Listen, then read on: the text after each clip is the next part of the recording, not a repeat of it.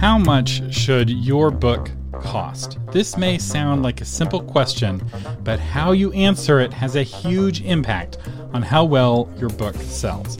Get this right, and your book has an edge. Get it wrong, and your book may fail. Price is so important, it is one of the five P's of Marketing 101. Uh, and that's a famous episode that we uh, did a while back. If you want to listen to it, it is episode 61 The Five P's of marketing. When you're pricing a book, there is a psychological phenomenon called anchoring that will give you the edge you need. Uh, so, what is anchoring and how can you use it to get that edge? Well, stick around to find out. I'm Thomas Umstattd, the CEO of Author Media, and this is Novel Marketing, the longest running book marketing podcast in the world. This is the show for writers who want to build their platform, sell more books, and change the world with writing worth talking about. And before we talk about pricing, I have some exciting news. Writers Digest just featured Author Media as one of the 101 most helpful websites for authors. They said Author Media's tagline is making writers famous. By listening to their podcast, which is Novel Marketing, on marketing and promoting your book, you'll be well on your way to reaching that goal. So thank you to Writers Digest uh, for featuring us and saying those nice things. And while authormedia.com has been featured many times with Writer's Digest, this is the first time they've mentioned the podcast, which is very exciting. So let's talk about anchoring. Uh, anchoring is what gives numbers meaning, or put in another way, prices have no value without an anchor. Is $80 a good price? It depends on what you're buying and what the anchor price is. If the thing that you're buying is normally $100 $80 is a deal. If the thing normally costs $50, $80 is a ripoff. So, what you compare the number to is so critical. So, when people look at the price of your book, the price itself is only half of the story. The other half of the story is what they're comparing your price to. This is something that you can influence, this is something that you must influence. When I was a kid, I internally anchored all prices to paying 25 cents on an arcade game. For 25 cents, I could buy between one minute and five minutes on the one arcade game at the mall I was any good at. And so, should I buy an action figure for $5 or should I spend that money on an arcade game? And to answer that, I would calculate quickly, not doing actual math, but I would just compare the amount of fun I would get for a $5 action figure compared to a $25 arcade game now that I'm older, uh, my anchor, at least for entertainment, is a movie, a two hour movie. It costs about $25 to take my wife to a two hour movie. It comes out to $12.50 per entertainment hour. So, how does X compare to that price? I use that movie price as a kind of universal anchor across all entertainment. And now, more commonly, people will use category specific anchors, kind of like what I've has shifted. So as a child, I anchored all prices to a 25% arcade game. Now I only anchor entertainment prices to watching a movie. And for a lot of people, it's that category specific anchor. When they're buying a car, they're only comparing the price of that car to other similar cars. When buying a book, they compare the price to other similar books. The other products in your category anchor your price, or they can if you don't do some of the things we're going to talk about in this episode. What category you put your book in determines the price. While $4.99 for an, a romance ebook may seem expensive, it's a bargain for a legal book. Now, here's the interesting thing about anchoring any number can be an anchor. Anchoring is a well studied phenomenon, and in one famous study, researchers wanted to know if what kinds of numbers anchored and how that connection works. So I want to actually share. I don't read a lot of scientific studies here, but this is a quick summary from Kahneman and Tversky's paper, uh, "Judgment Under Uncertainty: Heuristics and Biases." So here's what they did. To answer the question about how numbers relate to each other, uh, Daniel Kahneman and Amos Tversky, two very famous psychologists, did an interesting study. What they did was they created a Wheel of Fortune wheel, and they would have subjects spin the wheel, and the wheel was rigged where it only hit one of two numbers. And then, after they spun the wheel, they were asked what the percentage of UN membership was accounted for by African countries, was higher or lower than the number on the wheel. And afterwards, the estimates were asked to give an estimate. So obviously, the number that they roll on the wheel has nothing to do with the number of nations in the UN that are in the uh, in the continent of Africa, right? Everyone knows that, right? And yet, the number they rolled on the wheel had a pronounced impact on the estimates. When the wheel landed on a 10, the average estimate given by the subjects was 25%. When the wheel landed on 60, the average estimate was 45%. A random number had an anchoring effect, pulling subjects' estimates closer to the number uh, that they had been shown. This is a study that has been reproduced many times in many contexts. And what it shows us is that as humans, we're really bad with numbers. Numbers have no meaning to us uh, without context, and that context is called anchoring. Anchoring is why Amazon shows you the list price of the book with a slash through it, right? They sell more copies of the book when they show you the list price and then show you the lower price. Anchoring is why stores at the mall are always having quote sales unquote, even though the um, products sometimes are never for sale at full price, at least in the United States. It's very common if a store is anticipating selling a shirt for $5 to first list that shirt for $25 and then put it on sale, right? 80% off where you only get it for $5. That was the intended price all along, but because it's marked down from that higher price, people treat the shirt like it's a $25 shirt, even though pretty much all clothes are made from the same handful of factories in Bangladesh. There's not a big difference between the $100 shirt and the $10 shirt. It's all marketing. this anchoring is also why most prices end in 9 because they're anchoring to that higher number. Right? 9.99 seems cheaper than $10 or at least it used to. I think it still does, but perhaps not as much as it did back in the day. Now, if you're not careful, if you're not intentional with your anchoring, it can blow up in your face. If you don't plan your anchor price, other people will do it for you. And this is almost always bad for you. And there's a good example of this going very, very badly, and that is software for phones. Now, when you buy software for your computer, it's not uncommon for you to spend 20, 50, 100 dollars, right? You probably have Microsoft Word on your computer and you're probably paying $50 a year, $75 a year for Microsoft Word for your computer. And that did not seem like a big price for you. You don't have trouble paying $30 for Scrivener or $60 for Scrivener. And yet, software for the iPhone or software for the Android, $30 feels like a fortune, right? People lose their minds over spending $10 on an app. Why? Because the early popular apps were free, right? The Facebook app was free, the email app was free, and because these early pr- apps were free, people anchored to the free app. They started to believe that software for phones should be free, even though you know somebody's got to make it and somebody's got to support it and patch the bugs and keep the security up to date. Yet, because as a society we anchor to that free point, it makes it really hard for app developers to make quality, inexpensive apps. And so a lot of them have to rely on making money in other ways, like selling your data.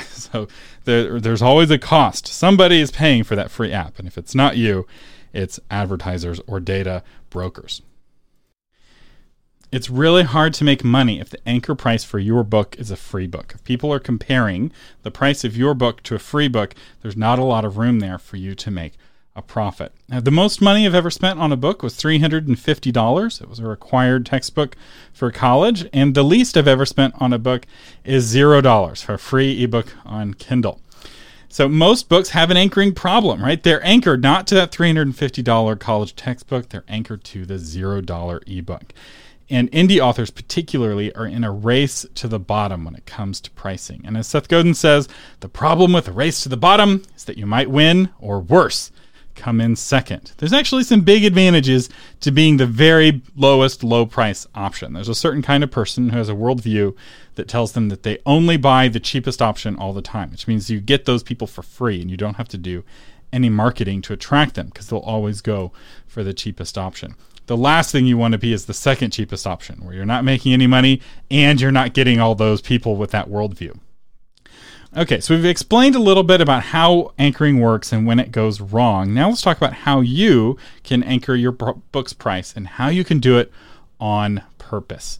So let's talk about some classic anchoring methods, and then I've got some methods for fiction and nonfiction that are specific. So a classic anchoring method is to have a higher list price for your book than what it sells for on Amazon. So a $9.99 book will feel a lot cheaper at $4.99 than a $4.99 book feels at $4.99. so this is what a lot of traditional publishers do. They have a high list price and then they discount from that list price. And if you are indie published, this often happens with your paper book without your knowledge or even consent. Amazon will fiddle with that price all around as its algorithm tries to find the optimum price, but it's almost always less than list price.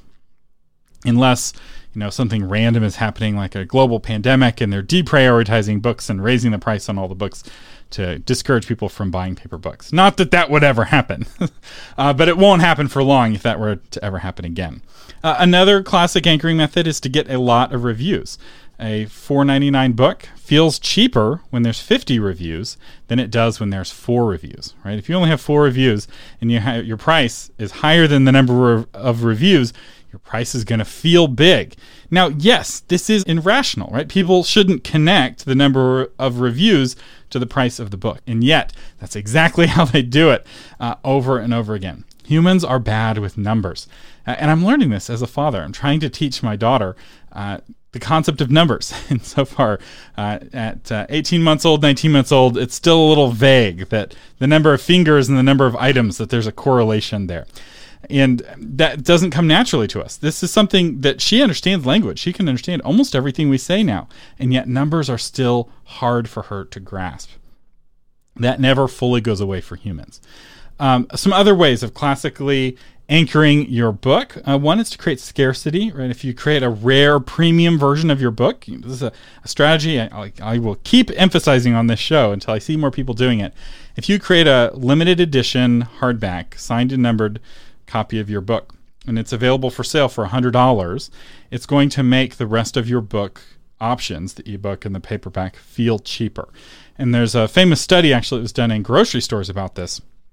He found that if they had $20 bottles of wine at the end of the wine section of the grocery store, people would go in and they'd spend about $10 for a bottle of wine. Typically, people just don't know much about wine, so they pick one that's kind of in the middle, right? They don't want to get one that's too cheap, they don't want to get one that's too expensive. But what the grocery stores found was that if they put a $100 bottle of wine at the end of the wine aisle and you walk past the premium $100 bottle of wine, they would end up buying a more expensive wine in the wine aisle, closer to 20 or even $30. And so grocery stores now often, you can check your grocery store when you go and look how expensive the wine is at the end of the aisle. And what you may not realize is that they have no intention of selling that $100 bottle of wine. The $100 bottle of wine is there to make the $30 bottle of wine seem like a good deal. That is the power of anchoring the more you know, the more you know about how this works, the less you uh, might be influenced by it. But I'm not actually convinced that that's true. I am still influenced by anchoring, even though I understand the science of anchoring. That is how powerful anchoring is.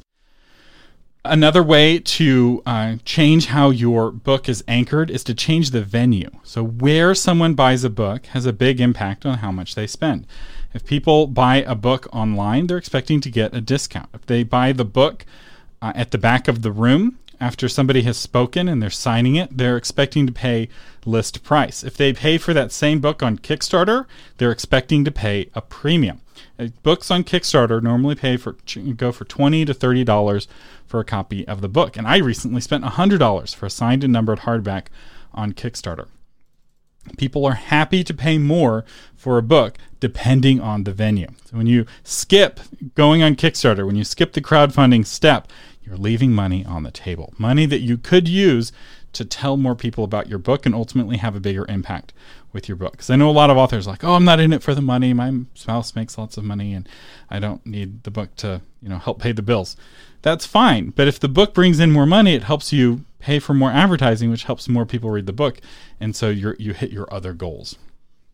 Another way to anchor the price of your book is to put large numbers on the book. So uh, if you put 10,000 copies sold on the cover, it will make that $8.99 price feel cheaper.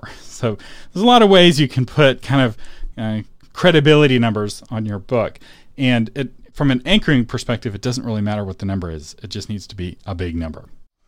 All right, so let's talk about some fiction anchoring methods. There's a, it's a little bit harder to find kind of unique uh, fiction anchoring methods, and they're harder to put on the book itself. But in your marketing copy, you can perhaps compare the book to a more expensive um, form of entertainment. So, for example, you could say, This book is cheaper than going to a movie and yet way more fun.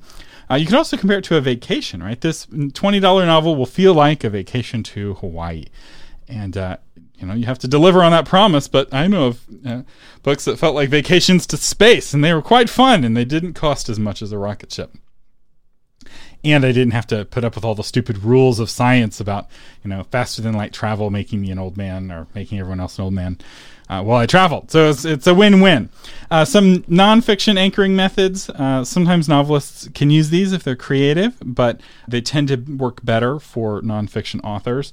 Uh, one is to compare to your consulting rate. So let's say you're a lawyer and you've written a book about law you could say I normally charge $250 an hour for consulting, and this book has 10 hours of my knowledge packed into it for only $20, right? So you're making the case that this book has $2,500 worth of knowledge in it, and yet it's only $20, right? That's a really strong comparison. In fact, this was a big aha for me. When I was first starting as a business owner, I realized that all the top consultants who would charge two, three, four hundred dollars an hour, all of them had written books, and those books were only twenty dollars on Audible or $15 on Audible, I was like, I'm just going to buy books and not whine about how expensive they are. And so I bought, I've bought over 800 audiobooks since then, and it's been a great education. And so uh, it's important for us to help readers stop whining about the price of our books because books are the best value compared to anything else, right? You compare them to entertainment, they're uh, the, all the entertainment alternatives, they're really great value. The only thing that beats a book in value is potentially a video game, but not even then, always.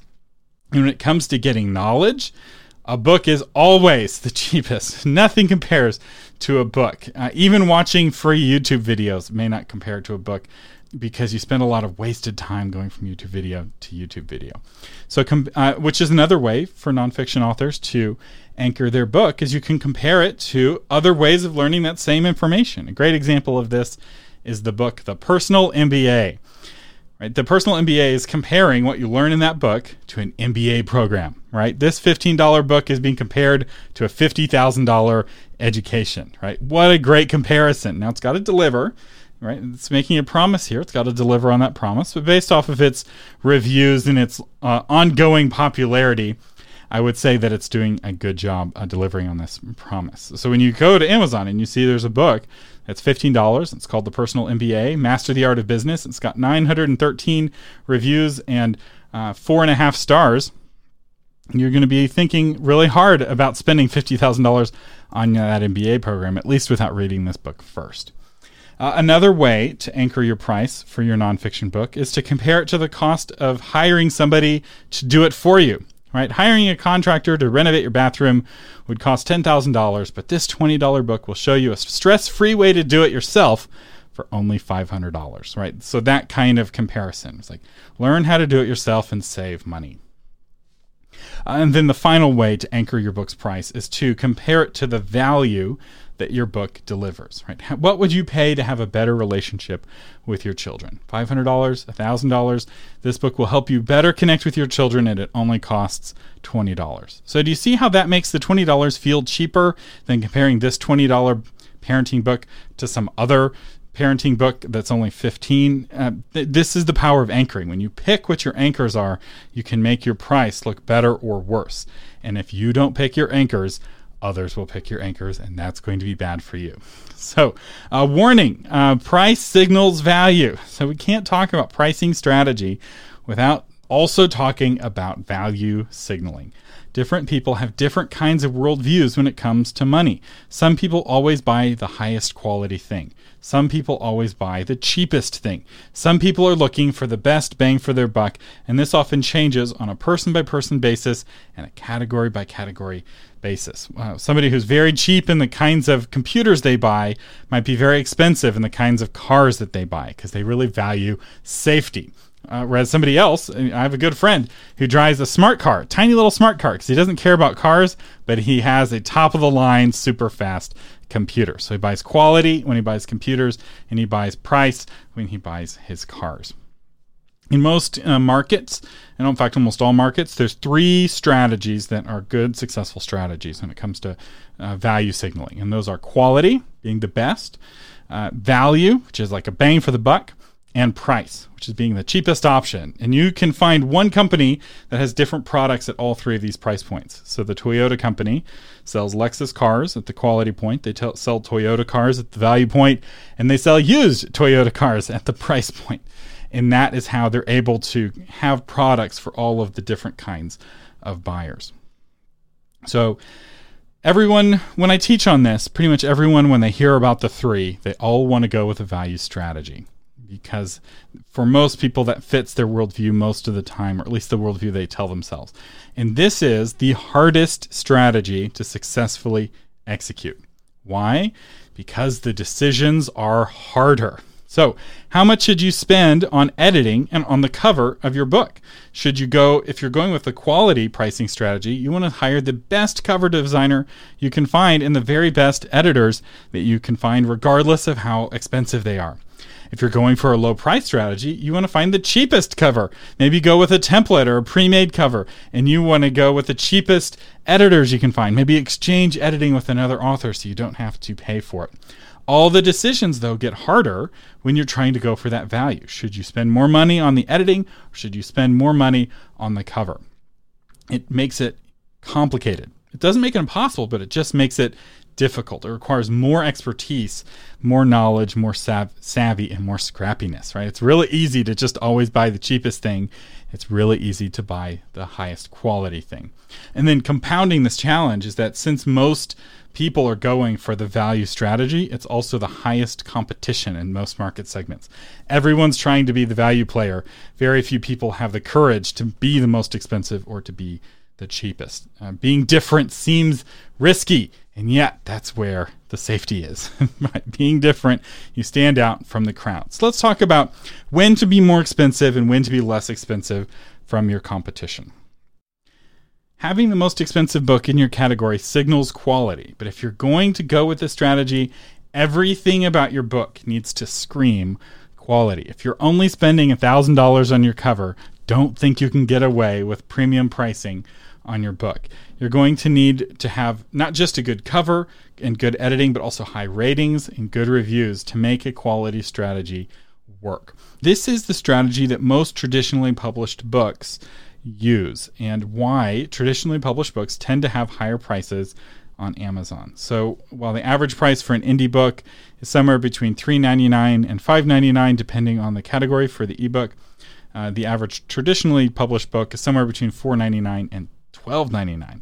It's not uncommon for me to see traditionally published ebooks priced above $9.99, even though they're getting penalized potentially by Amazon for picking that premium price but they're trying to signal quality. They're trying to signal exclusivity. And it's not uncommon for traditional publishers to spend $1,000, $2,000, sometimes more on the cover. Really, top books might have a $10,000 plus budget for the cover design. And they're working with top artists, top designers, and they're going through lots and lots of rounds of iteration. Custom photography, potentially, sometimes custom uh, computer graphics development even that super simple cover that you think looks really thrown together may have a really expensive designer working on it and it costs the publisher a lot of money.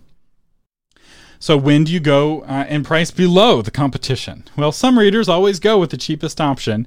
And so, if you are the cheapest option, those readers will pick you, right? The, this is the reason to price down.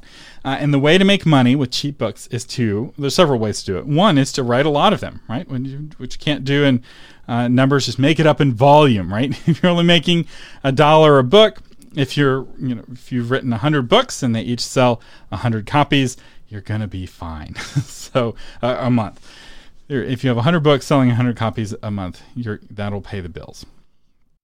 Another way to make cheap work is to find other ways to make money besides the purchase price of the book. So, have you wondered why big screen smart TVs are so cheap These days, you can go out and buy a 50 inch, 60 inch TV, sometimes for only $500, right? The prices have collapsed. How? Well, it's because those TV manufacturers have found other ways of making money. One of which is selling your viewer data. They track what movies you watch and they sell that data to advertisers. Another way they make money off of you is by selling you movies. Right? The TV, the smart TV will sell you movies directly, and if you buy the movie from the television, they get a cut of the money. And because they're making money outside of the TV, they don't need to make as much money with the TV itself. They might even be willing to sell you the TV at a loss or at a break even price because they, they're going to make it up selling your data and selling you uh, rentals and whatnot. Uh, so some novelists will use the same strategy. Well, they'll price a book at zero dollars. Like, how can you make money on a free book? Well, actually, this can be an incredibly profitable strategy if you're writing your books in a series, right? If you write an amazing book one and it's got a high read through rate where people read it and they're ready for book two, you can give away book one for free and make up the money on sales of book two. And if you have a 10 book series, giving away book one to sell books two through 10 is a very solid strategy. Some nonfiction authors will give their books away for cheap or free as a way of promoting more expensive products like a course or more expensive services like uh, legal counsel, right? If you're a lawyer, uh, it might make sense to give away copies of your book for free and treat them like expensive business cards, right? Who, which lawyer are you going to hire? The one who wrote the book on the topic that you have a question about, or the other guy, right? In that case, the book is totally worth it, whether the author makes money on the book or not. So those are some times when you want to price below the competition and you can still make money doing it. So, some final thoughts. Price is something you want to be strategic about. You want to pick your price on purpose, and you want to pick your anchor price on purpose because both of those things tell half the story. So, you want to pick what you're being compared to, you want to pick what you are, what your price is. And if you're traditionally published, this is something you want to talk through with your publisher and understand their strategy. You can have this conversation, and now you'll understand why they're selling your book at a premium. You may disagree with it, but at least now you understand their rationale, why they're doing it that way. And know, maybe you can convince them to use a different strategy, and you'll have the vocabulary to explain why you think this other strategy is different. There's no right way here. There are books that make money at $50 a, uh, a book. There are books that make money at $0 a book. And the key is to pick the right fit for you, to pick the right fit for your book, and pick something that's sustainable in the long run. Our sponsor today is the Author Media Mastermind Groups. Would you like me to personally help you with your publishing goals? I've worked with thousands of authors from beginners to New York Times bestsellers, and I can help you go further, faster in your career. You can get personalized interactive training and encouragement from me and from a small group of other masterminds with the Author Media Mastermind groups. We currently have at least one opening in each one of the groups. Each group is limited to only 10 authors, so you really do get personalized encouragement and feedback from me, both in the private Slack channel and in the video coaching sessions. You can find out more at authormedia.com. Our featured patron of the day is Peter DeHaan, author of 52 Churches. Peter and his wife visited a different Christian church every Sunday for a year. This book is their story. Discover more about Jesus' church, the people who go there, and just how vast the practices and worship are. And if you would like to become a patron like Peter DeHaan, we will have a link in the show notes. Thank you so much, Peter, for helping keep this show on the air. We really, really appreciate it. And if you can't afford to become a patron but still want to help the show, you can. Just share this episode on a Facebook group of authors that you think would benefit from it. You might have a very interesting conversation afterwards about what prices should be. Last week, I had a chance to watch the Dragon 9 rocket launch with my family. My wife came in and she said, The, the rocket is launching in, in a minute or 30 seconds. So we quickly pulled up YouTube and pulled up the live stream, and it reminded me of watching the last shuttle take off in uh, 2011. I was working, uh, building author websites back then, and I was at a co working space, and uh, some of the other nerds who were there at the co working space threw up the rocket launch on the projector. We all were working while we were watching the shuttle launch, and it's just crazy to think of how much the world has changed during these nine years that America has not been sending rockets to space. like the world is different and my life is different. Back then I was a single man building websites and now I'm a married father of two. And it was really fun to watch this rocket take off with my daughter on my lap, who was sitting and babbling at the computer screen the whole time. She didn't fully understand uh, what she was looking at. Uh, I think she would have preferred to look at videos of puppy dogs, but uh, she was enjoying it. She was enjoying us being together. And it's amazing to see what we can accomplish as humans when we work together. We can take someone who was inside of the gravitational well of the earth and set them free from that, where they are floating in free fall in space and able to live up there, not just for hours, but for days, weeks, and months. It really is amazing. Anyway, you've been listening to Thomas Umstattd Jr. on the Novel Marketing Podcast. To find the blog version of this episode and to get new episodes delivered to your phone automatically, just visit novelmarketing.com. Thank you for listening and live long and prosper.